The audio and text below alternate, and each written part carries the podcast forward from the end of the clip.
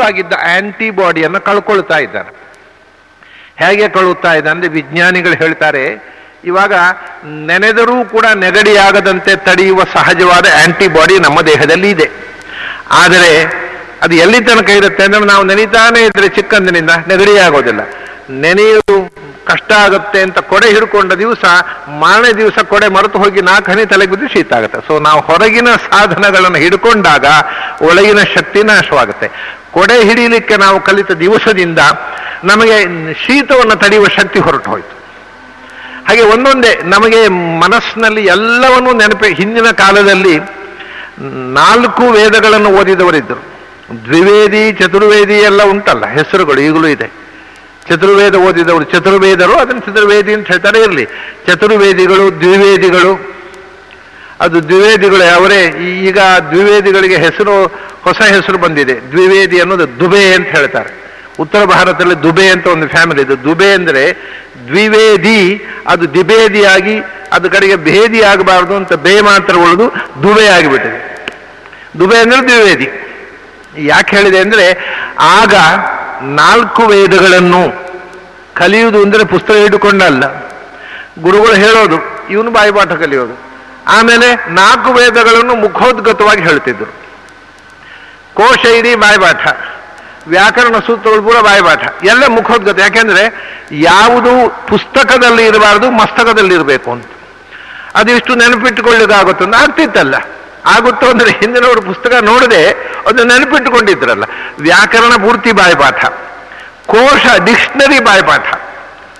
ಅದಕ್ಕೆ ಶ್ಲೋಕ ರೂಪದಲ್ಲಿ ವೀಕ್ಷಣೆ ಮಾಡಿ. ಯಾಕಂದ್ರೆ ಬಾಯಿಪಾಠ ಕಲೀಲಿಕ್ಕೆ ಗದ್ಯ ರೂಪದಲ್ಲಿ ಬಾಯಿಪಾಠ ಕಲೀಲಿಕ್ಕೆ ಆಗುವುದಿಲ್ಲ ವೇದ ಪೂರ್ತಿ ಬಾಯಪಾಠ. ತಾವು ಪಠನ ಮಾಡತಕ್ಕಂಥ ಮಂತ್ರಗಳು, ಪುರಾಣದ ಅನೇಕ ಭಾಗಗಳು ಬಾಯಿಪಾಠ. ಆಮೇಲೆ ಪೌರೋಹಿತ್ಯ ಮಾಡುವವರಿಗೆ ಸಮಗ್ರ ಮಂತ್ರಗಳು ಬಾಯಿಪಾಠ. ಹಿಂದೆ ಯಾವುದನ್ನು ಪುಸ್ತಕ ಹಿಡಿದು ನೋಡಿ ಮಾಡಲಿಕ್ಕಿಲ್ಲ. ಅಷ್ಟು ಮೆಮೊರಿ ಪವರು ನಮ್ಮ ಮನಸ್ಸಿಗೆ ಇತ್ತು. ಸಹಜವಾಗಿತ್ತು. ಯಾವಾಗ ಹೋಯಿತು? ನಾವು ಬರೆದಿಡ್ಲಿಕ್ಕೆ ಯಾವಾಗ ಶುರು ಮಾಡಿದೆವೋ? ಮರೆತು ಹೋಗುತ್ತೆ ಅಂತ ಬರೆದಿಡ್ಲಿಕ್ಕೆ ಶುರು ಮಾಡಿದೆವು. ನೀನು ಬರೆದಿದ್ದೀಯಲ್ವ? ನೋಡು, ನಾನು ಯಾಕೆ ನೆನಪಿಟ್ಟುಕೊಳ್ಬೇಕು ಅಂತ ಅದು ಮರೆಯಲಿಕ್ಕೆ ಶುರು ಮಾಡಿತ್ತು ಸೊ ಹೊರಗಿನ ಉಪಕರಣಗಳನ್ನು ನಾವು ಬಳಸಿದ ಹಾಗೆ ಒಳಗಿನ ಸಹಜ ಶಕ್ತಿ ನಾಶವಾಗ್ತಾ ಬಂತು. ನಾವು ಕಡೆಗೆ ಡೈರಿ ಬರೀಲಿಕ್ಕೆ ಶುರು ಮಾಡಿದೆವು. ನಾಳೆ ಇಂಥ ಕಡೆ ಹೋಗಬೇಕು, ನಾಡಿದ್ದು ಇಂಥ ಕಡೆ, ನಾಳೆ ಇಷ್ಟು ಗಂಟೆಗೆ ಅಪಾಯಿಂಟ್ಮೆಂಟ್ಸ್ ಎಲ್ಲ. ಮುಂಚೆ ಅಪಾಯಿಂಟ್ಮೆಂಟ್ಸ್ ಎಲ್ಲ ಬರೆದಿರ್ತಿದ್ದರ ಹಿಂದಿನವರು, ಇಲ್ಲ, ಎಲ್ಲ ತಲೆಯಲ್ಲಿ ಇರ್ತಿತ್ತು. ನೋಟ್ಬುಕ್ಕು ಡೈರಿ ಶುರು ಆದ ಕೂಡಲೇ ತಲೆಯಲ್ಲಿದ್ದದ್ದೆಲ್ಲ ಇರೇಸ್ ಆಯಿತು, ಡೈರಿಗೆ ಬಂತು. ಒಂದು ಪೇಟೆ ಹೋಗುವಾಗ ಸಾಮಾನು ತನ್ನಿ ಅಂತಾರೆ ಮನೆಯಲ್ಲಿ. ಅದಕ್ಕೆ ನೆನಪಾಗೋದಿಲ್ಲ, ಚೀಟಿ ಬರೆದು ಕೊಟ್ಬಿಡು ಅಂತೇವೆ ಇವು ಚೀಟಿ ಕೊಡ್ತಾರೆ ಬಾಬು ಮನೆಯವರು ಇಂತಿಂತದ್ದು ಬೇಕು ಅಂತ. ಅವರಿಗೆ ಚೀಟಿ ನೋಡಿ ನೆನಪ ಚೀಟಿ ನೋಡಲಿಕ್ಕೆ ಮರೆತು ಹೋಗೋದು ಪೇಟೆ ಹೋದ ಚೀಟಿ ತಂದದ್ದೇ ಮರೆತು ಹೋದ. ಅಂದ, ಎಲ್ಲಿ ತನಕ ನಾವು ಹೊರಗಿನ ಸಾಧನಕ್ಕೆ ಡಿಪೆಂಡ್ ಆಗಿರಬಹುದು ಇದು ಎಲ್ಲವೂ ಮನಸ್ಸು ನೆನಪಿಟ್ಟುಕೊಂಡು ಮಾಡ್ತಿತ್ತು.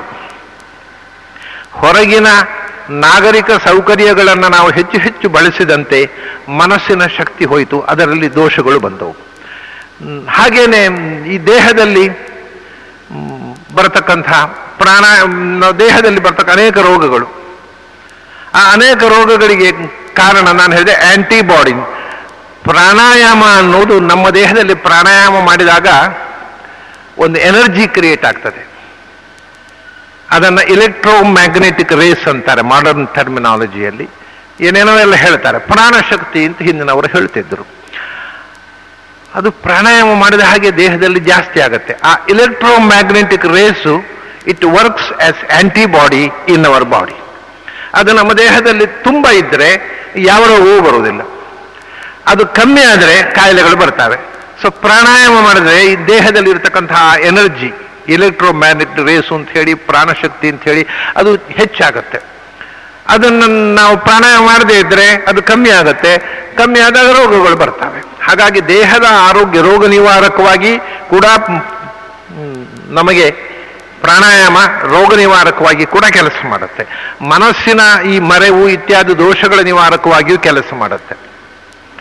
ಆರೋಗ್ಯ ವೃದ್ಧಿ ಮಾತ್ರ ಅಲ್ಲ ಆಯುರ್ವೃದ್ಧಿಗೆ ಕೂಡ ಕೆಲಸ ಮಾಡುತ್ತೆ. ಯಾಕೆಂದ್ರೆ ಒಬ್ಬ ಮನುಷ್ಯನ ಆಯುಸ್ಸು ಎಷ್ಟು? ಅಂದರೆ ಬ್ರಹ್ಮದೇವರು ಆಯುಸ್ಸು ಬರೆಯುವಾಗ ಯಾವ ಕ್ಯಾಲೆಂಡರ್ ಫಾಲೋ ಮಾಡ್ಬೇಕು ಹೇಳಿ? ಅದು ಬ್ರಿಟಿಷ್ ಕ್ಯಾಲೆಂಡರ್ ಫಾಲೋ ಮಾಡಿ ಆಯುಷ್ ಬರೆಯೋದು. Indian calendar. ಇಂಡಿಯನ್ ಕ್ಯಾಲೆಂಡರ್ನಲ್ಲಿ ಆರ್ಯಭಟಿಯ ಪ್ರಕಾರವೋ, ದುರ್ಗಣಿತ ಪ್ರಕಾರವೋ, ಉತ್ತರಾದಿ ಮಠದ ಪಂಚಾಂಗವೋ, ರಾಯರ ಮಠದ ಪಂಚಾಂಗವೋ, ಉಡುಪಿ ಮಠದ ಪಂಚಾಂಗವೋ ಯಾವ ಪಂಚಾಂಗವನ್ನು ಫಾಲೋ ಮಾಡಬೇಕು ಬ್ರಹ್ಮ? ಇದು ಜಗಳ ಪರಿಹಾರ ಆಗುವಂತಹದ್ದಲ್ಲ ಅಂತ ಬಿಟ್ಬಿಟ್ಟ ಬ್ರಹ್ಮ ಅದನ್ನ. ಮತ್ತೇನು ಅಂದರೆ, ಇಷ್ಟು ಉಸಿರಾಟ ಅಂತ, ಆಯುಸ್ಸು ಅಂದರೆ ಇಷ್ಟು ಉಸಿರಾಟ. ಬ್ರಹ್ಮ ಆಯುಸ್ಸು ನಿರ್ಣಯ ಮಾಡೋದು ಈ ದೇಹದ ಮೂಲಕ ಇವನು ಇಷ್ಟು ಉಸಿರಾಡಲಿ ಅಂತ. ಯಾಕೆಂದ್ರೆ ಇಪ್ಪತ್ತೊಂದು ಸಾವಿರದ ಆರುನೂರು ಬಾರಿ ಉಸಿರಾಡಿದಾಗ ಒಂದು ದಿವಸ ಆಯ್ತು ಅವನಿಗೆ. ಅದನ್ನು ಬೇಕಾದ್ರೆ ಬೇಗ ಬೇಗ ಉಸಿರಾಡಿ, ಹನ್ನೆರಡು ಗಂಟೆಗೆ ಉಸಿರಾಡಿದ್ರು ಒಂದು ದಿವಸ ಆಯಿತು. ನಿಧಾನವಾಗಿ ಉಸಿರಾಡಿ ಅದನ್ನು ನಲವತ್ತೆಂಟು ಗಂಟೆಯಲ್ಲಿ ಉಸಿರಾಡಿದ್ರು ಅವನ ದೇಹಕ್ಕೆ ಒಂದೇ ದಿವಸ ಆಗೋದು. ಹೊರಗಿನ ಗಂಟೆ ಮುಖ್ಯ ಅಲ್ಲ, ಇಪ್ಪತ್ತೊಂದು ಸಾವಿರದ ಆರುನೂರು. ಹಾಗೆ ಮಾಡಿದರೆ ಎಪ್ಪತ್ತಾರು ಕೋಟಿ, ಎಪ್ಪತ್ತೇಳು ಎಪ್ಪತ್ತೇಳು ಕೋಟಿ, ಎಪ್ಪತ್ತಾರು ಲಕ್ಷ ಉಸಿರಾಟ ಒಟ್ಟಿಗೆ. ಒಂದು ನೂರು ವರ್ಷ ಅಂದರೆ. ಅದನ್ನ ನೂರು ವರ್ಷದಲ್ಲಿ ಉಸಿರಾಡಬಹುದು. ನಿಧಾನವಾಗಿ ಉಸಿರಾಡಿ ಇನ್ನೂರು ವರ್ಷ ತನಕ ಬದುಕಬಹುದು. ಯೋಗಾಭ್ಯಾಸದಿಂದ ನಮ್ಮ ಶ್ವಾಸ ನಿರೋಧ ಮಾಡಿದರೆ ಎಷ್ಟು ಹೊತ್ತು ಉಸಿರಾಡದೆ ಅಷ್ಟು ಆಯುಸ್ಸು ಜಾಸ್ತಿ ಆಯ್ತು. ಯಾಕಂದರೆ ಅಷ್ಟು ಉಸಿರು ಹೆಚ್ಚ. ಉಸಿರಿನ ಟೈಮ್ ಆಯುಸ್ಸು ಬಂತಲ್ಲ. ಹೀಗೆ ಆಯುರ್ವೃದ್ಧಿಗೆ ಆರೋಗ್ಯ ವೃದ್ಧಿಗೆ, ಮನಸ್ಸಿನ ಸ್ವಾಸ್ಥ್ಯಕ್ಕೆ, ಮನಸ್ಸಿನ ಏಕಾಗ್ರತೆಗೆ ಎಲ್ಲಕ್ಕೂ ಪ್ರಾಣಾಯಾಮ. ಅಂದ ಪ್ರಾಣಾಯಾಮೈ ಹರೇತು ದೋಷಾನ್ ನಮ್ಮ ದೇಹದಲ್ಲಿ ಇರತಕ್ಕಂಥ ಆಂಟಿಬಾಡಿಯನ್ನು ಹೆಚ್ಚಿಸುವಂಥ, ರೋಗ ನಿರೋಧಕ ಶಕ್ತಿಯನ್ನು ಹೆಚ್ಚಿಸುವಂಥದ್ದು ಪ್ರಾಣಾಯಾಮ.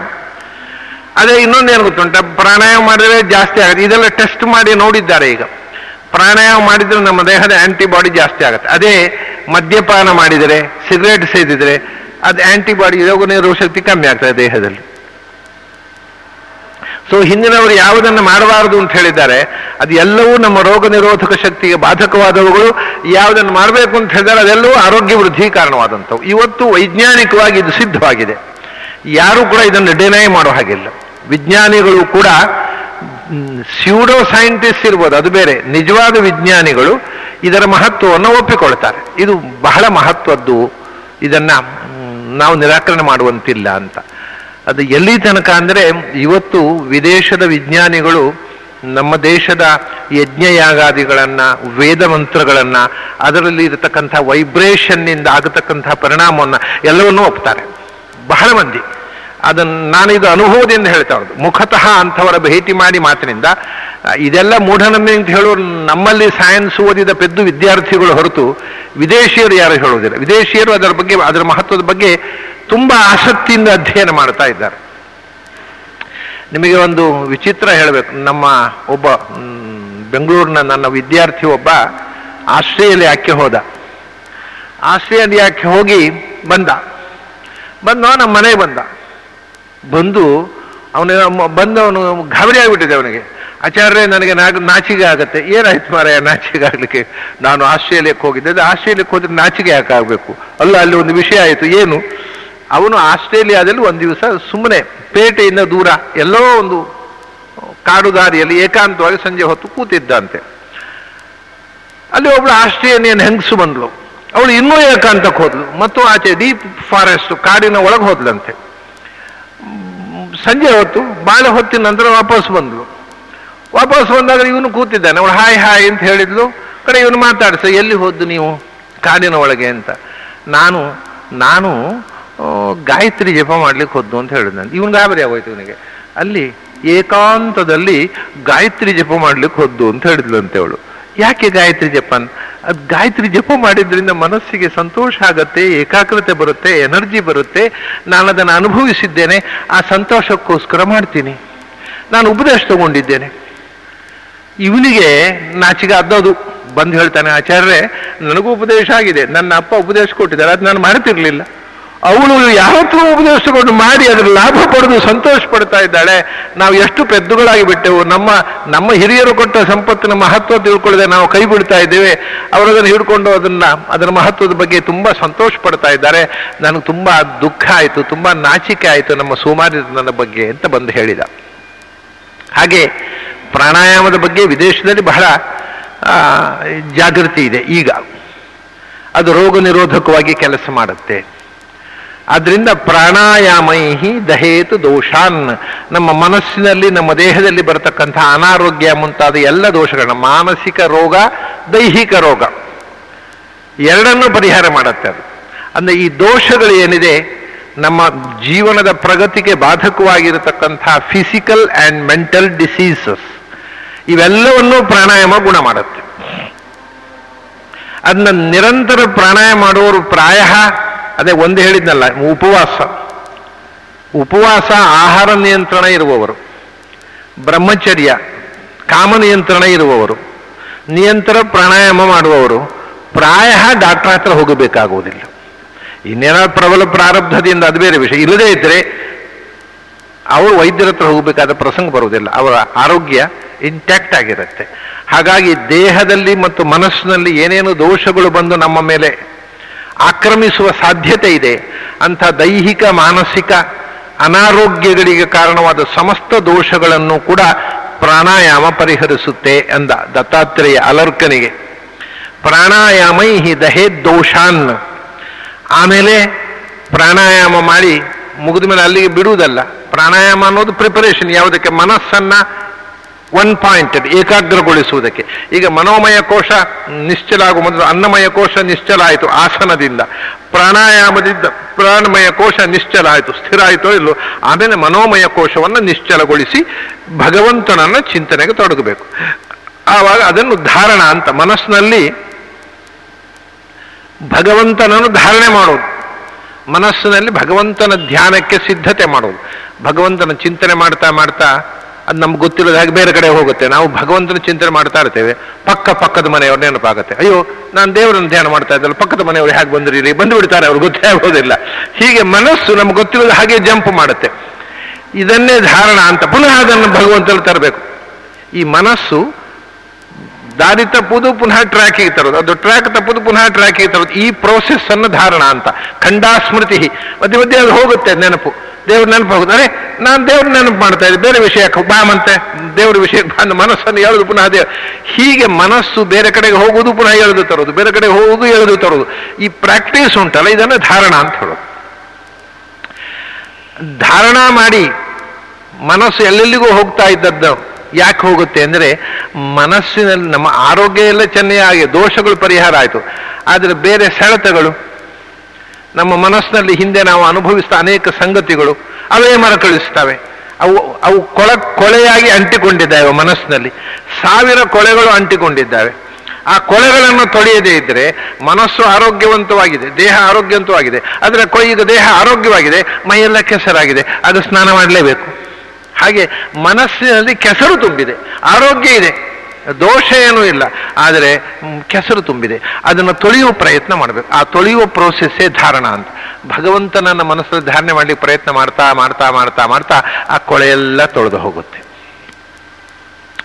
ಕೊಳೆ ತೊಳೆದು ಹೋಗಬೇಕಾಗಿದ್ದನ್ನು ಮೊದಲು ಕೊಳೆ ಯಾವುದು? ಈ ವಿಷಯಗಳ ಚಿಂತನೆ ಶಬ್ದ ಸ್ಪರ್ಶ ರೂಪ ರಸ ಗಂಧ ಪ್ರತ್ಯಾಹಾರೇಣ ವಿಷಯ ಯಾವುದೋ ಒಂದು. ದೇವರ ಚಿಂತನೆ ಮಾಡ್ತಾ ಇದ್ದಾಗ, ಆಹಾ, ನಿನ್ನೆ ಟಿವಿಯಲ್ಲಿ ಒಂದು ಸಂಗೀತ ಚೆನ್ನಾಗಿದ್ದು ಕೂಡಲೇ ಅಲ್ಲಿ ಹೋಯಿತು. ಟಿವಿಯ ಸಂಗೀತದ ಕಡೆಗೆ ಹೋಯಿತು ಮನಸ್ಸು. ಅಥವಾ, ಆಹಾ, ನಿನ್ನೆ ನಾನು ಒಂದು ಪುಷ್ಪ, ಅದನ್ನ ಹೂ, ಹೂವಿನ ಗೊಂಚಲದು ಮುಟ್ಟಿದೆ. ಅದರ ಸ್ಪರ್ಶ ಬಹಳ ಒಳ್ಳೆ ನಯವಾಗಿತ್ತು. ಸ್ಪರ್ಶದ ನೆನಪಾಯಿತು. ನಿನ್ನೆ ನಾನೊಂದು ವಸ್ತುವನ್ನು ನೋಡಿದೆ. ಏನು ಚೆನ್ನಾಗಿತ್ತು? ರೂಪದ ನೆನಪಾಯಿತು. ನಿನ್ನೆ ಒಂದು ಕಡೆ ಊಟಕ್ಕೆ ಕರೆದಿದ್ರು, ಅಲ್ಲಿ ಜಹಾಂಗೀರ್ ಎಷ್ಟು ರುಚಿ ಮಾಡಿದ್ರು ಅಂತೀರಾ? ತಕ್ಷಣ ದೇವರ ಚಿಂತನೆ ಮಾಡ್ತಾ ಇದ್ದದ್ದು ಜಹಾಂಗೀರಿಗೆ ಹೋಯ್ತು ಮನಸ್ಸು. ಆ ಹೂವನ್ನು ನಿನ್ನೆ ಎಷ್ಟು ಪರಿಮಳ ಆ ಹೂವು, ನಾನು ಅಂಥ ಪರಿಮಳದ ಹೂವೇ ನೋಡಲಿಲ್ಲ. ಹೀಗೆ ಶಬ್ದ, ಸ್ಪರ್ಶ, ರೂಪರಸ, ಗಂಧ, ವಿಷಯಗಳ ಕಡೆಗೆ ಮನಸ್ಸು ಹೋಗುವುದೇ ಡಿಸ್ಟರ್ಬೆನ್ಸ್ ಅಂದರೆ. ಇದೇ ಕೊಳೆಯಾಗಿ ಕಾಡುವುದೇ ಈ ವಿಷಯಗಳು. ಅದಕ್ಕೆ ಏನು ಮಾಡಬೇಕು? ಈ ವಿಷಯಗಳನ್ನೆಲ್ಲ ಮನಸ್ಸಿಂದ ಹೊರಗೆ ತಳ್ಳಬೇಕು. ಆಗ ಮನಸ್ಸು ಕಿಲ್ಬಿಷಗಳಿಂದ ನಿವಾರಣೆಗೊಳ್ಳುತ್ತೆ. ಧಾರಣಾದಿಂದ ಕಿಲ್ಬಿಷಗಳು ಹೋದರೂ ಮತ್ತೆ ಪುನಃ ಬರ್ತಾವೆ ಅವು ಒಮ್ಮೆ ನೀವು ತೊಳೆದ್ರೆ ಅದು ಸಂಸ್ಕಾರ ರೂಪವಾಗಿ ಉಂಟು ನೋಡಿ. ಒಮ್ಮೆ ಎಲ್ಲ ತೊಳೆದ್ರೆ ಪುನಃ ಬರ್ತಾವೆ ನಾವು ದಿನ ನೋಡ್ತೇವೆ, ದಿನ ಕೇಳ್ತೇವೆ. ಈ ಹೊರಗಿನಿಂದ ನೋಡಿದ್ದು, ಕೇಳಿದ್ದು, ಮೂಸಿದ್ದು, ಮುಟ್ಟಿದ್ದು ನಾಲಿಗೆ ರುಚಿ ನೋಡಿದ್ದು, ದಿನ ಮಧ್ಯಾಹ್ನ ಊಟ. ಇವತ್ತಿನ ಸಾರು ಫಸ್ಟ್ ಕ್ಲಾಸ್ ಆಗಿದೆ ಶುರುವಾಗುತ್ತೆ ಕೂಡಲೇ. ದೇವರದೇ ಚಿಂತೆ ಮಾಡ್ತಾರೆ. ಮಧ್ಯಾಹ್ನ ಇವತ್ತು ಸಾರು ಭಾರಿ ರುಚಿಯಾಗಿತ್ತು. ಒಳ್ಳೆ ಅಡಿಗೆ ಮಾಡ್ತಾರೆ ಭಟ್ರು ಅಂತ. ಇದು ಪ್ರತಿದಿನ ಮತ್ತೆ ಬಂದು ಸೇರಿಕೊಳ್ಳುತ್ತೆ. ಅದಕ್ಕೇನು ಮಾಡಬೇಕು? ಪ್ರತ್ಯಾಹಾರೇಣ ವಿಷಯಾನ್. ಪ್ರತ್ಯಾಹಾರ ಅಂದ್ರೆ ವಿಡ್ರಾವಲ್ ಫ್ರಮ್ ಎಕ್ಸ್ಟರ್ನಲ್ ವರ್ಲ್ಡ್ ಹೊರಗಿನ ಪ್ರಪಂಚದ ಶಬ್ದ ಸ್ಪರ್ಶ ರೂಪರಸ ಗಂಧಗಳು ಒಳಗೆ ಬರದ ಹಾಗೆ ತಡೆದು ಬಿಡೋದು ಬ್ಲಾಕ್ ಮಾಡಿಬಿಡಬೇಕು ಇಲ್ಲದ್ರೆ ಧಾರಣ ಮತ್ತೆ ಧ್ಯಾನಕ್ಕೆ ಹೋಗ್ಲಿಕ್ಕೆ ಆಗುವುದಿಲ್ಲ ಅಷ್ಟಾದ ಮೇಲೆ ಧ್ಯಾನ. ಆಯಿತು, ವಿಷಯಗಳು ಬರದಂತೆ ಬ್ಲಾಕ್ ಮಾಡಿದೆವು. ಒಳಗೆ ಇದ್ದ ವಿಷಯಗಳನ್ನೆಲ್ಲ ಝಾಡಿಸಿ ತೊಳೆದು ಕ್ಲೀನ್ ಮಾಡಿದೆವು. ದೇಹ, ಮನಸ್ಸು ಆರೋಗ್ಯಶಾಲಿ ಆಯಿತು, ಎಲ್ಲ ದೋಷಗಳು ಹೋಯಿತು.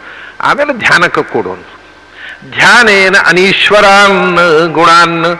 ನಮ್ಮಲ್ಲಿ ಇರತಕ್ಕಂಥ ಸಹಜವಾಗಿ ಜೀವಕ್ಕೆ, ಇದು ಮನಸ್ಸಿಗೆ ಅಲ್ಲ, ಜೀವಕ್ಕೆ ಅಂಟಿಕೊಂಡಂಥ ಅವಿದ್ಯಾ, ಕಾಮ, ಕರ್ಮ.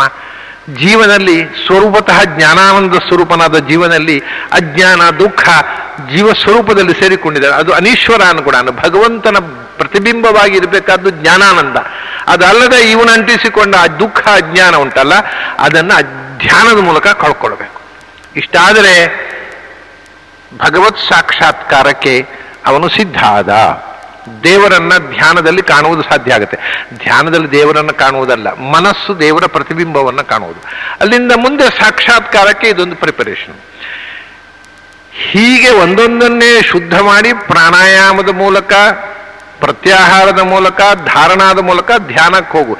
ಧ್ಯಾನದ ಉತ್ಕಟ ಸ್ಥಿತಿಯೇ ಸಮಾಧಿ. ಹೀಗೆ ಯಮ, ನಿಯಮ, ಆಸನ, ಪ್ರಾಣಾಯಾಮ, ಪ್ರತ್ಯಾಹಾರ, ಧಾರಣ, ಧ್ಯಾನ, ಸಮಾಧಿ. ಈ ಎಂಟು ಮೆಟ್ಟಲುಗಳಲ್ಲಿ ಎತ್ತರಕ್ಕೇರಿ ಕೊನೆಗೆ ಸಮಾಧಿ ಸ್ಥಿತಿ ಮುಟ್ಟಿಬಿಟ್ರೆ ಹೊರಗಿನದ್ದೆಲ್ಲ ಒಳಗೆ ಬರದಂತೆ ತಡೆದಿದ್ದೇವೆ, ಕೀಲು ಹಾಕಿಬಿಟ್ಟಿದ್ದೇವೆ ಹೊರಗಿನ ಸಂಗತಿ ಯಾವುದು ಬರಬಾರದು ಅಂತ. ಒಳಗಿನಿಂದ ಭಗವಂತನನ್ನು ಕೂಡಿಸಿಬಿಟ್ಟಿದ್ದೇವೆ, ಅವನನ್ನು ನೋಡ್ತಾ ಕೂತ್ಬಿಟ್ರೆ ಮನಸ್ಸು ಹೊರಗೆ ಬರಲಿಕ್ಕೆ ಕೇಳುವುದಿಲ್ಲ. ಹೊರಗಿನಿಂದ ಯಾರಾದರೂ ಕರೆದರು, ಬಾಗಿಲು ಬಡಿದರು, ಬಿಡಿ ಹೊಡೆದರು, ಅವನಿಗೆ ಒಳಗಿನಿಂದ ಹೊರಗೆ ಬರಲಿಕ್ಕೆ ಆಗುದಿಲ್ಲ ಅಂಥ ಏಕಾಗ್ರತೆ ಬಂತಲ್ಲ, ಅದು ಸಮಾಧಿ ಸ್ಥಿತಿ ಹೀಗೆ ಒಳಗಿನಿಂದ ಒಳಗಿನ ಪ್ರಪಂಚವನ್ನು ನೋಡಲಿಕ್ಕೆ ಪ್ರಯತ್ನ ಮಾಡು. ಇಡೀ ಹೊರಗಿನ ಪ್ರಪಂಚದಲ್ಲಿ ಇರುವುದಕ್ಕಿಂತ ಅದ್ಭುತವಾದದ್ದು ಒಳಗಿದೆ. ಅದನ್ನು ನೋಡು, ನೀನು ಬರೇ ಹೊರಗಿನ ಪ್ರಪಂಚ. ಅಮೆರಿಕಕ್ಕೆ ಹೋಗ್ತೇನೆ, ಇಂಗ್ಲೆಂಡಿಗೆ ಹೋಗ್ತೇನೆ ಜರ್ಮನಿ ಹೋಗ್ತೇನೆ, ಫ್ರಾನ್ಸಿಗೆ ಹೋಗ್ತೇನೆ ಇಟಲಿ ಹೋಗ್ತೇನೆ ಉಪಯೋಗಿಲ್ಲ ಅದಕ್ಕಿಂತ ಅದ್ಭುತವಾದ ಪ್ರಪಂಚ ಒಳಗಿದೆ. ಅದನ್ನು ನೋಡು. ಇದು ಒಟ್ಟಿಗೆ ಧ್ಯಾನದ ಬಗ್ಗೆ ಮೆಡಿಟೇಷನ್ನ ಬಗ್ಗೆ, ಅಧ್ಯಾತ್ಮ ಸಾಧನೆಯ ಬಗ್ಗೆ ದತ್ತಾತ್ರೇಯ ಕೊಟ್ಟಿರತಕ್ಕಂಥ ಸಂಗತಿ. ಇದು ಎಲ್ಲ ಶಾಸ್ತ್ರಗಳಿಗೂ ಸಮ್ಮತ, ನಿರ್ವಿವಾದವಾಗಿರತಕ್ಕಂಥ ವಿಷಯ. ಯಾಕೆಂದರೆ ಉಪಾಸನೆ ಅಂತ ಹೇಳ್ತೇವೆ ನಾವು. ಉಪಾಸನೆ ಮಾಡುವುದು ಅಂದರೆ ಸೋಪಾಸನಾಚ ದ್ವಿವಿಧ ಶಾಸ್ತ್ರಾಭ್ಯಾಸ ಸ್ವರೂಪಿಣಿ ಧ್ಯಾನ ರೂಪ ಪರಾಜಯ ಭಗವಂತನನ್ನ ಮೊದಲು ಶಾಸ್ತ್ರಗಳ ಮೂಲಕ ಆಳವಾಗಿ ಅಧ್ಯಯನ ಮಾಡುವುದು. ಆ ಅಧ್ಯಯನ ಮಾಡಿದಂತಹ ಭಗವಂತನನ್ನು ಮನಸ್ಸಿನಲ್ಲಿ ನಿರಂತರ ಚಿಂತನೆ ಮಾಡುವುದು. ಇದೇ ಉಪಾಸನೆ. ಮೊದಲು ಅಧ್ಯಯನ ಆಮೇಲೆ ಧ್ಯಾನ. ಧ್ಯಾನದಲ್ಲಿಯೇ ಕೊನೆ. ಧ್ಯಾನದ ಮೂಲಕ ಆಮೇಲೆ ಸ್ವರೂಪ ಸಾಕ್ಷಾತ್ಕಾರ, ಸ್ವರೂಪ ಸಾಕ್ಷಾತ್ಕಾರದಿಂದ ಭಗವತ್ ಸಾಕ್ಷಾತ್ಕಾರ. ಹೀಗೆ ಮಾಡಿ ಏನು? ಫಲ ಏನು ಅಂತ. ನಮ್ಗೆ ಅದು ಒಂದು ದೊಡ್ಡದಲ್ವಾ? ಮಾಡಿದ್ರೆ ಏನು ಉಪಯೋಗ ಅಂತ. ಸುಮ್ಮನೆ ಧ್ಯಾನ ಮಾಡಿ ಏನು ಉಪಯೋಗ ಸ್ವಾಮಿ? ಉಪಯೋಗ ಬೇಕು ನಮಗೆ. ಅದರಿಂದ ದುಡ್ಡು ಸಿಗುತ್ತಾ? ದುಡ್ಡು ಒಂದೇ ಅಲ್ಲ.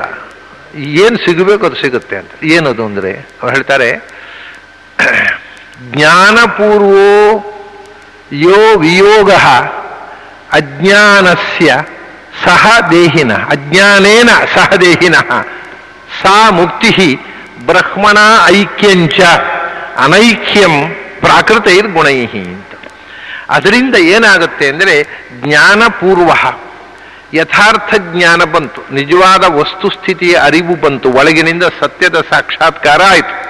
ಆ ಸಾಕ್ಷಾತ್ಕಾರದಿಂದ ಸತ್ಯದ ಅರಿವು ಒಳಗಿಂದ ಬಂದಾಗ ಹಿಂದೆ ಹೇಳಿದಾನೆ, ಯಸ್ಮಿನ್ ವಿಜ್ಞಾತೆ ಸರ್ವಮಿದಂ ವಿಜ್ಞಾತಂ ಭವತಿ ಅಂತ. ಸತ್ಯದ ಸಾಕ್ಷಾತ್ಕಾರ ಆದಾಗ ಏನಾಗುತ್ತೆ? ವಿಯೋಗ ಅಜ್ಞಾನೇನ ಸಹ ದೇಹಿನ. ನಮ್ಮ ಕಾಯಮ್ಮಾಗಿ ನಮ್ಮ ಸಂಗಾತಿಯಾಗಿದ್ದಂಥ ಅಜ್ಞಾನ, ಮತ್ತು ಅದರ ಜೊತೆಗೆ ದುಃಖ. ಅಜ್ಞಾನದಿಂದ ದುಃಖ, ಜ್ಞಾನದಿಂದ ಸುಖ, ಯಾವಾಗಲೂ ಹಾಗೆ. ಅದರಿಂದ ಅಜ್ಞಾನ ಮತ್ತು ದುಃಖ ನಮ್ಮನ್ನು ಬಿಟ್ಟು ಹೋಗ್ತವೆ. ಅದೇ ಅನಿ ಅನೀಶ್ವರ ಅನ್ನೋ ಗುಣ ಅನ್ನೋದು ಆ ಅಜ್ಞಾನ ಮತ್ತು ದುಃಖ ಮುಂತಾದಂಥ ದೋಷಗಳಿಂದ ನಾವು ಪಾರಾಗಿ ಜ್ಞಾನಾನಂದಮಯವಾದಂಥ ಸ್ಥಿತಿಯನ್ನು ಜೀವ ತಲುಪ್ತಾನೆ. ಆ ಜ್ಞಾನಾನಂದಮಯವಾದ ಸ್ಥಿತಿಯನ್ನು ತಲುಪುದು ಅಂದ್ರೆ ನಿಸಾಮುಕ್ತಿ ಸಾಮುಕ್ತಿ ಅದಕ್ಕೆ ಮೋಕ್ಷ ಅಂತ ಹೆಸರು. ಮೋಕ್ಷ ಅಂದ್ರೆ ಇನ್ನೇನೂ ಅಲ್ಲ, ನಮ್ಮ ಸಹಜ ಸ್ಥಿತಿಯನ್ನು ನಾವು ಪಡೆಯುವುದು.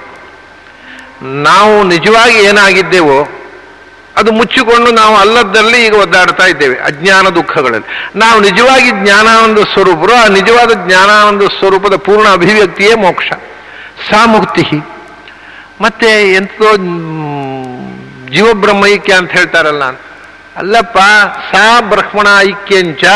ಬ್ರಹ್ಮನಿಂದ ಐಕ್ಯ ಅಂತಂದ್ರೆ ಭಗವಂತನಂತೆ ಜ್ಞಾನಾನಂದ ಸ್ವರೂಪನಾಗಿ ಭಗವಂತನ ಜೊತೆಗಿರುವುದು, ಅಷ್ಟೇ ಅರ್ಥ. ಭಗವಂತನೇ ಆಗಿಬಿಡುವುದಲ್ಲ. ಬ್ರಹ್ಮಣ ಐಕ್ಯಂ. ಅದಕ್ಕೆ ಬ್ರಹ್ಮೈಕ್ಯ ಬ್ರಹ್ಮೈಕ್ಯ ಅಂತ ಹೇಳೋದು. ಅಂದ್ರೆ ಬ್ರಹ್ಮನ ಸಮಾನ ಸ್ಥಿತಿ. ಅವನಲ್ಲಿಯೂ ದುಃಖಾದಿ ದೋಷಗಳಿಲ್ಲ. ಇವನು ದುಃಖಾಜ್ಞಾನಾದಿ ರಹಿತನಾಗ್ತಾನೆ. ಅದೇ ನಿರಂಜನ ಪರಮಂ ಸಾಮ್ಯಮೋಪೈತಿ ಸಾ ಮುಕ್ತಿ ಶೈವ ಬ್ರಹ್ಮಣ ಐಕ್ಯಂ ನಾಮ. ಅದಕ್ಕೆ ಬ್ರಹ್ಮೈಕ್ಯ ಅಂತ ಹೇಳೋದು. ಯಾಕೆಂದರೆ ಬೇರೆ ಅರ್ಥ ಮಾಡ್ಬೋದು. ಒಂದಾಗುವುದು ಬ್ರಹ್ಮನ ಜೊತೆಗೆ, ಆಗುವುದಿಲ್ಲ. ಯಾಕೆ? ಅನೈಕ್ಯಂ ಪ್ರಾಕೃತೈರ್ಗುಣೈ ಗುಣೈ ಮೊದಲು ಏನಿತ್ತು ಅಂದ್ರೆ ಪ್ರಾಕೃತ ಗುಣಗಳ ಜೊತೆಗೆ ನಮಗೆ ಐಕ್ಯ ಇತ್ತು. ಅಲ್ಲಿಯೂ ಕೂಡ ನಾವು ಸತ್ವರಜಸ್ತಮೋ ಗುಣಗಳೇ ಆಗಿರಲಿಲ್ಲ. ಸತ್ವರಜಸ್ತಮೋ ಗುಣಗಳ ಜೊತೆಗೆ ಇದ್ದೆವು ಅದರಿಂದ ಅನೈಕ್ಯ ಅಂದರೆ ಬೇರ್ಪಡೋದು ಸತ್ವರಜಸ್ತಮೋ ಗುಣಗಳಿಂದ ಬೇರ್ಪಟ್ಟು ಜ್ಞಾನಾನಂದದ ಜೊತೆಗೆ ವಾಸ ಮಾಡುವುದು. ಅದೇ ಭಗವಂತನ ಜೊತೆಗೆ. ಆದ್ದರಿಂದ ಇಲ್ಲಿ ಐಕ್ಯ, ಅನೈಕ್ಯ ಅಂದ್ರೆ ಒಟ್ಟಿಗಿರುವುದು, ಇದು ಬೇರೆ ಆಗುವುದು. ಜ್ಞಾನಾನಂದಾದಿಗಳ ಜೊತೆಗೆ ಇರುವುದು ಐಕ್ಯ. ಭಗವಂತನ ಜೊತೆಗೆ ಇರುವುದು ಐಕ್ಯ. ಸತ್ವರಜಸ್ತಮೋ ಗುಣಗಳಿಂದ ಬೇರೆ ಆಗುವುದು ಅನೈಕ್ಯ. ಇನ್ನು ಐಕ್ಯ, ಅನೈಕ್ಯ ಅಂದರೆ ಸಹಸ್ಥಿತಿ ಮತ್ತು ದೂರೀಕರಣ.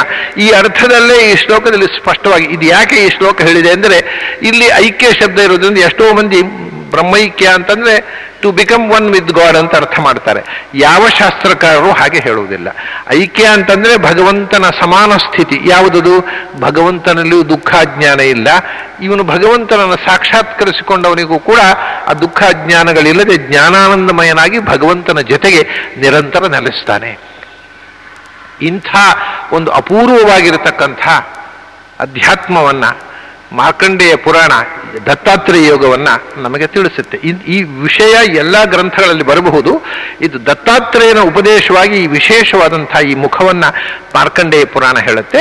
ಇಷ್ಟು ಹೇಳಿದ ಮೇಲೆ ಅದೇ ಅಲರ್ಕ ಇದನ್ನೆಲ್ಲ ಕೇಳಿಕೊಂಡು, ರಾಜ್ಯ ಮರಳಿ ತನ್ನ ಸ್ವಾಧೀನಕ್ಕೆ ಬಂದರೂ ಕೂಡ ಅದನ್ನು ಸ್ವೀಕಾರ ಮಾಡದೆ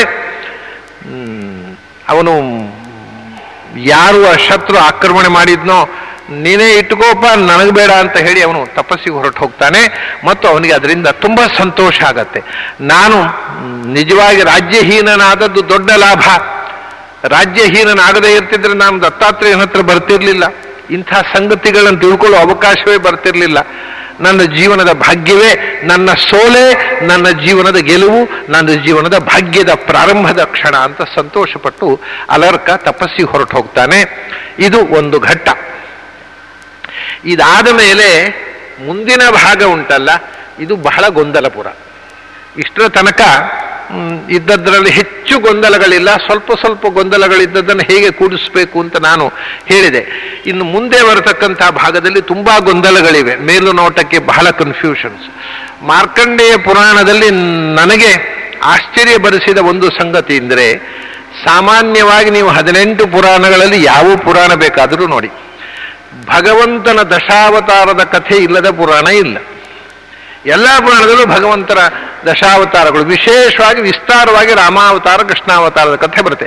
ಸಾಮಾನ್ಯ ಎಲ್ಲ ಪುರಾಣಗಳಲ್ಲೂ ಬರುತ್ತೆ. ಆದರೆ ಮಾರ್ಕಂಡೇಯ ಪುರಾಣದಲ್ಲಿ ದತ್ತಾತ್ರೇಯನ ಒಂದು ಕಥೆ ಬಿಟ್ಟರೆ ಭಗವಂತನ ಯಾವ ಅವತಾರದ ವರ್ಣನೆಯನ್ನು ಮಾಡುವುದಿಲ್ಲ. ಭಗವದ್ ಅವತಾರದ ವರ್ಣನೆಯೇ ಆ ಭಾಗ ಇದ್ದು ಈಗ ಬಿಟ್ಟು ಹೋಗಿದೆಯೋ ಅಥವಾ ಇದೊಂದು ವಿಚಿತ್ರವಾದ ರೀತಿಯ ಪುರಾಣವನ್ನು ವೇದವ್ಯಾಸರಚನೆ ಮಾಡಿ ಇದರಲ್ಲಿ ಭಗವಂತನ ಇತರ ಅವತಾರಗಳ ಕಥೆಯನ್ನು ಬಿಟ್ಟಿದ್ದಾರೋ ಖಚಿತವಾಗಿ ಹೇಳುವುದು ಕಷ್ಟ. ಯಾಕೆಂದರೆ ಈಗ ಉಪಲಬ್ಧವಾದಂತಹ ಪುರಾಣ ಭಾಗದಲ್ಲಿ ಇನ್ನು ಯಾವುದೇ ಭಗವದ್ ಅವತಾರದ ಕಥೆ ಇಲ್ಲ. ಮುಂದಿನ ಭಾಗದಲ್ಲಿ ಬರುವಂತಹದ್ದು ಏನು ಅಂದರೆ ಮನ್ವಂತರಗಳ ಕಥೆ, ಪೂರ್ತಿ ಕೊನೆಯವರೆಗೂ ಈ ಜಗತ್ತಿನ ಸೃಷ್ಟಿ, ಸೃಷ್ಟಿಯಿಂದ ಒಂದು ಯುಗ ಕಲ್ಪನೆ ಯುಗದಿಂದ ಯುಗಚಕ್ರಗಳಿಂದ ಬ್ರಹ್ಮಕಲ್ಪ, ಬ್ರಹ್ಮನ ದಿನಕಲ್ಪ, ಮಹಾಕಲ್ಪ, ಆಮೇಲೆ ಒಂದೊಂದು ಕ ದಿನಕಲ್ಪದಲ್ಲಿ ಹದಿನಾಲ್ಕು ಮನ್ವಂತರಗಳು, ಆ ಹದಿನಾಲ್ಕು ಮನುಗಳ ಕಥೆ. ಇದು ಇನ್ನು ಪೂರ್ತಿ ಕೊನೆಯವರೆಗೂ ಈ ಹದಿನಾಲ್ಕು ಮನ್ವಂತರಗಳ ಬೇರೆ ಬೇರೆ ಕಥೆಗಳನ್ನು ಹೇಳ್ತಾರೆ. ಅದರಲ್ಲಿ ಮೊದಲು ಅವರು ಹೇಳ್ತಕ್ಕಂಥ ಒಟ್ಟು ಪ್ರಾಚೀನರ ಕಾಲಗಣನೆಯನ್ನು ಸಂಕ್ಷಿಪ್ತವಾಗಿ ನೋಡೋಣ. ಅದರಲ್ಲಿ ಏನು ವಿವಾದ ಇಲ್ಲ, ಯಥಾವತ್ತಾಗಿದೆ. ಆದರೆ ಸ್ವಲ್ಪ ನಿಗೂಢವಾಗಿದೆ. ಅವ್ರು ಹೇಳ್ತಾರೆ, ನಮ್ಮ ಮನುಷ್ಯಮಾನದಂತೆ ಒಂದೊಂದು ಯುಗ ನಾಲ್ಕು ಲಕ್ಷದ ಮೂವತ್ತೆರಡು ಸಾವಿರ ವರ್ಷ ಕಲಿಯುಗ, ಆಮೇಲೆ ಎಂಟು ಲಕ್ಷದ ಅರವತ್ನಾಲ್ಕು ಸಾವಿರ ವರ್ಷ ದ್ವಾಪರ ಹನ್ನೆರಡು ಲಕ್ಷದ ತೊಂಬತ್ತಾರು ಸಾವಿರ ವರ್ಷ ಆಮೇಲೆ ಹಾಗೆ ಹದಿನೇ ಹದಿನೇಳು ಲಕ್ಷ ಚಿಲ್ಲರೆ ಕೃತಯುಗ ಹೀಗೆ ನಾಲ್ಕು ಯುಗಗಳು ಒಟ್ಟಿಗೆ ನಲವತ್ಮೂರು ಲಕ್ಷದ ಇಪ್ಪತ್ತು ಸಾವಿರ ವರ್ಷ. ನಾ ನಲವತ್ತ್ಮೂರು ಲಕ್ಷದ ಇಪ್ಪತ್ತು ಸಾವಿರ ವರ್ಷ ಒಂದು ಯುಗ ಚಕ್ರ ಆಯಿತು. ನಾಲ್ಕು ಯುಗಗಳ ಒಂದು ಸುತ್ತು. ಇಂಥ ಯುಗಗಳು ಒಂದು ಸಾವಿರ ಬಾರಿ ಸುತ್ತಿದಾಗ ನಾಲ್ಕು ಯುಗಗಳು, ಅಂದರೆ ನಲವತ್ಮೂರು ಲಕ್ಷದ ಇಪ್ಪತ್ತು ಸಾವಿರ ಗುಣಿಸು ಒಂದು ಸಾವಿರ. ಇದು ಒಂದು ಸಾವಿರ ಬಾರಿ ಸುತ್ತಿದಾಗ ಇದು ಚತುರ್ಮುಖನ ಒಂದು ದಿವಸ ಆಗತ್ತೆ ಅಂತ ಹೇಳಿದ್ರು. ಅಷ್ಟೇ ರಾತ್ರಿ, ಆ ದಿವಸವೇ ಸೃಷ್ಟಿಯ ವಿಸ್ತಾರ, ಸ್ಥಿತಿ ಕಾಲ, ರಾತ್ರಿಯೇ ಪ್ರಳಯ ಕಾಲ. ಹಾಗಾದರೆ ನಾಲ್ಕುನೂರ ಮೂವತ್ತೆರಡು ಕೋಟಿ ವರ್ಷ ಹಗಲು ನಾಲ್ಕುನೂರ ಮೂವತ್ತೆರಡು, ಸತ್, ಚತುರ್ಮುಖನಿಗೆ ನಾಲ್ಕುನೂರ ಮೂವತ್ತೆರಡು ಕೋಟಿ ವರ್ಷ ರಾತ್ರಿ. ಎಂಟುನೂರ ಅರವತ್ನಾಲ್ಕು ಕೋಟಿ ವರ್ಷ ಭೂಮಿಯಲ್ಲಿ ಆದಾಗ, ಈ ಭೂಮಿಗೆ ಎಂಟುನೂರ ಅರವತ್ನಾಲ್ಕು ಕೋಟಿ ವರ್ಷ ಆದಾಗ ಚತುರ್ಮುಖನಿಗೆ ಒಂದು ದಿವಸ ಆಗತ್ತೆ. ಅದರಲ್ಲಿ ಹನ್ನೆರಡು ಗಂಟೆ ಆದಾಗ ಹಗಲು ಮುಗಿದು ರಾತ್ರಿ ಪ್ರಾರಂಭ ಆಗತ್ತೆ ಪ್ರಳಯ. ನಾವು ಒಂದು ಸೃಷ್ಟಿ ನಾಲ್ಕುನೂರ ಮೂವತ್ತೆರಡು ಕೋಟಿ ವರ್ಷ ಆದ ಕೂಡ ಪುನಃ ಪ್ರಳಯ ಪ್ರಾರಂಭ ಆಗತ್ತೆ. ಹೀಗೆ ಒಂದು ದಿವಸ ಅಂತಹದ್ದು ಎಂಟುನೂರ ಅರವತ್ನಾಲ್ಕು ಕೋಟಿ ವರ್ಷ ಒಂದು ದಿವಸ ಆದರೆ ಅಂಥ ಮೂವತ್ತು ದಿವಸ ಚತುರ್ಮುಖನಿಗೆ ಒಂದು ತಿಂಗಳು, ಅಂಥ ಹನ್ನೆರಡು ತಿಂಗಳಿಗೆ ಒಂದು ವರ್ಷ, ಅಂಥ ನೂರು ವರ್ಷ ಚತುರ್ಮುಖನ ಆಯುಸ್ಸು. ಇದಕ್ಕೆ ಪರಕಾಲ ಅಂತ ಹೆಸರು. ಅಂದರೆ ಎಷ್ಟಾಗತ್ತೆ? ಮೂವತ್ತೊಂದು ಸಾವಿರದ ನೂರ ನಾಲ್ಕು ಸಾವಿರ ಕೋಟಿ ವರ್ಷಗಳು. ಇದು ಚತುರ್ಮುಖನ ನೂರು ವರ್ಷ. ಹಾಗಂದ್ರೆ ಚತುರ್ಮುಖನದು ಸಣ್ಣ ಸಮಯ, ನಮ್ಮ ಒಂದು ಸೆಕೆಂಡು. ಒಂದು ಸೆಕೆಂಡ್ ಅಂದರೆ ಎಷ್ಟು? ಅದು ಬಹಳ ಸುಲಭ ಲೆಕ್ಕ. ನಮ್ಮ ಒಂದು ಲಕ್ಷ ವರ್ಷ ಅಂದರೆ ಚತುರ್ಮುಖನ ಒಂದು ಸೆಕೆಂಡ್ ನಮ್ಮ ಒಂದು ಲಕ್ಷ ವರ್ಷ ಚತುರ್ಮುಖನ ಒಂದು ಸೆಕೆಂಡ್ ಆದರೆ ಆ ಒಂದು ಸೆಕೆಂಡು ಅರವತ್ತು ಸೆಕೆಂಡ್ ಆಗಿ, ಅರವತ್ತು ಸೆಕೆಂಡು ಅರವತ್ತು ನಿಮಿಷ ಆಗಿ, ಅರವತ್ತು ನಿಮಿಷ, ಇಪ್ಪತ್ನಾಲ್ಕು ಗಂಟೆ ಆಗಿ, ಇಪ್ಪತ್ನಾಲ್ಕು ಗಂಟೆ ಮತ್ತು ತಿಂಗಳಾಗಿ ಎಲ್ಲ ಆಗಿ ನೂರು ವರ್ಷ ಆಗುವಾಗ ಮೂವತ್ತೊಂದು ಸಾವಿರದ ನೂರ ನಾಲ್ಕು ಸಾವಿರ ಕೋಟಿ ವರ್ಷ ಆಗತ್ತೆ. ಇದು ಚತುರ್ಮುಖನ ಪರಕಾಲ. ಅವನ ಅರ್ಧಕ್ಕೆ ಪರಾರ್ಧ ಅಂತ, ಅರ್ಧ ವಯಸ್ಸಿಗೆ. ಅಂದರೆ ಅದು ಹದಿನೈದು ಸಾವಿರದ ಐನೂರ ಐವತ್ತೆರಡು ಸಾವಿರ ಕೋಟಿ ವರ್ಷಕ್ಕೆ. ಹದಿನೈದು ಸಾವಿರದ ಐನೂರ ಐವತ್ತೆರಡು ಸಾವಿರ ಕೋಟಿ ವರ್ಷಗಳಿಗೆ ಪರಾರ್ಧ ಅಂತ ಹೆಸರು. ಅಂಥದ್ದು ಮತ್ತೆ ಐವತ್ತು ಸೇರಿದಾಗ ಮೂವತ್ತು, ಒಂದು ಸಾವಿರದ ನೂರ ನಾಲ್ಕು ಸಾವಿರ ಕೋಟಿ ವರ್ಷಗಳಿಗೆ ಪರಕಾಲ ಅಂತ. ಆದರೆ ಗಣಿತದ ಪರಕಾಲ ಬೇರೆ, ಈ ಪರಕಾಲ ಬೇರೆ. ಗಣಿತದಲ್ಲಿ ಪರಸಂಖ್ಯೆ ಅಂತ ಹೇಳ್ತಾರೆ.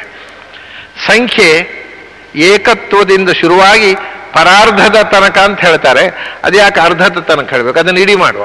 ಅದು ಲೆಕ್ಕ ಗೊತ್ತಿಲ್ಲದೆ ಇದ್ದವ್ರು ಹೇಳೋ ಕೆಲಸ. ಪರಾರ್ಧ. ಪರದ ಅರ್ಧದಲ್ಲಿ ಯಾಕೆ ನಿಲ್ಲಿಸ್ಬೇಕು? ಅರ್ಧ ಅಂತ ಹೇಳಿದ್ರಿಂದ ಇಡೀ ಮಾಡ್ಲಿಕ್ಕೆ ಬರುತ್ತೆ ಅಂತ ಆಯ್ತು. ಅಂದ ಪರಕಾಲ ಅಂತ. ಪರಕಾಲ ಅಂದ್ರೆ ಎಷ್ಟು ಗೊತ್ತುಂಟಾ? ಒಂದು ಸಾವಿರ ಕೋಟಿ ಕೋಟಿ ವರ್ಷಗಳು. ಒಂದು ಬರೋದು ಹದಿನೇಳು ಸೊನ್ನೆ ಹಾಕಿದ್ರೆ ಅದು ಪರಕಾಲ ಅಂತ. ಅದು ಪರ ಸಂಖ್ಯೆ ಆಗತ್ತೆ.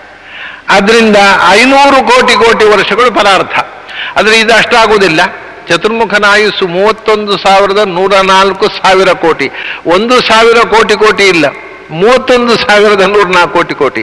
ಇದರಲ್ಲಿ ಮೂವತ್ತೊಂದು, ನೂರ ನಾಲ್ಕು, ಮತ್ತೆ ಹತ್ತು ಸೊನ್ನೆಗಳು. ಒಟ್ಟಿಗೆ ಹದಿನೈದು ಸ್ಥಾನಗಳು ಚತುರ್ಮುಖನ ಆಯುಸ್ಸು ಪರಸಂಖ್ಯೆಗೆ ಒಂದಕ್ಕೆ ಹದಿನೈದು ಸೊನ್ನೆ ಸೇರಿಸಿದರೆ ಅಂದರೆ ಒಂದು ಸಾವಿರ ಕೋಟಿ ಕೋಟಿ ವರ್ಷಗಳು.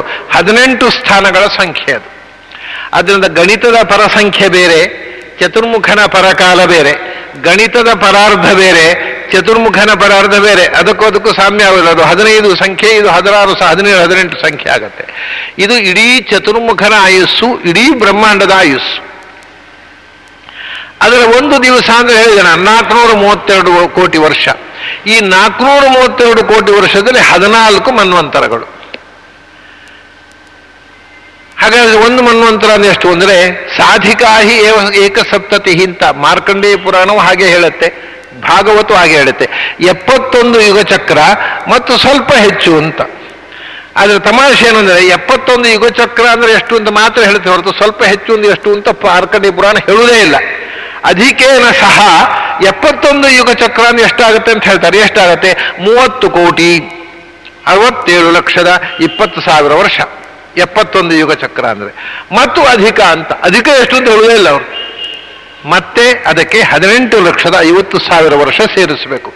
ಹಾಗಾದ್ರೆ ಮೂವತ್ತು ಕೋಟಿ, ಅರವತ್ತೆಂಟು ಲಕ್ಷದ ಇಪ್ಪತ್ತು ಸಾವಿರ ಕೂಡಿಸು ಹದಿನೆಂಟು ಲಕ್ಷದ ಐವತ್ತು ಸಾವಿರ. ಅಂದ್ರೆ ಮೂವತ್ತು ಕೋಟಿ ಎಂಬತ್ತೈದು ಲಕ್ಷದ ಎಪ್ಪತ್ತು ಸಾವಿರ ವರ್ಷ ಒಂದು ಮನ್ನುವಂತರ ಕಾಲ. ಹೀಗೆ ಹದಿನಾಲ್ಕು ಮನ್ವಂತರಗಳು ಒಂದು ನಾಲ್ಕುನೂರ ಮೂವತ್ತೆರಡು ಕೋಟಿ ವರ್ಷಗಳಲ್ಲಿ ಮಧ್ಯದಲ್ಲಿ ಒಂದು ಇಪ್ಪತ್ತು ಸಾವಿರ ವರ್ಷ ಅಂತರ ಉಳಿತದೆ. ಅದು ಮನ್ವಂತರದ ಮಧ್ಯದ ಪ್ರಳಯ ಕಾಲ. ಇಷ್ಟೆಲ್ಲ ಪ್ರಾಚೀನರು ಇಡೀ ಸೃಷ್ಟಿಯ ಆಯುಸ್ಸು, ವಯಸ್ಸು ಎಲ್ಲವನ್ನ ಗಣಿತಬದ್ಧವಾಗಿ ದಾಖಲೆ ಮಾಡಿದ್ದಾರೆ. ಎಲ್ಲ ಪುರಾಣಗಳಲ್ಲೂ ಏಕರೂಪವಾಗಿದೆ ಈ ವಿಷಯ. ಮಾರ್ಕಂಡೇಯ ಪುರಾಣದಲ್ಲೂ ಹೀಗೆ ಹೇಳಿದ್ದಾರೆ. ಈ ಕಥೆ ಇನ್ನೊಂದು ತಮಾಷೆ. ಇಷ್ಟರ ತನಕ ಜೈಮಿನಿ ಆ ದ್ರೋಣನ ಮಕ್ಕಳ ಹತ್ರ ಹೋಗಿ ಕೇಳಿದ್ದಲ್ಲೋ. ಇಲ್ಲಿಂದ ಮುಂದೆ ಆ ಮಕ್ಕಳು ಏನು ಹೇಳ್ತಾರೆ ಗೊತ್ತುಂಟ? ದ್ರೋಣನ ಮಕ್ಕಳು, ಪಕ್ಷಿಗಳು.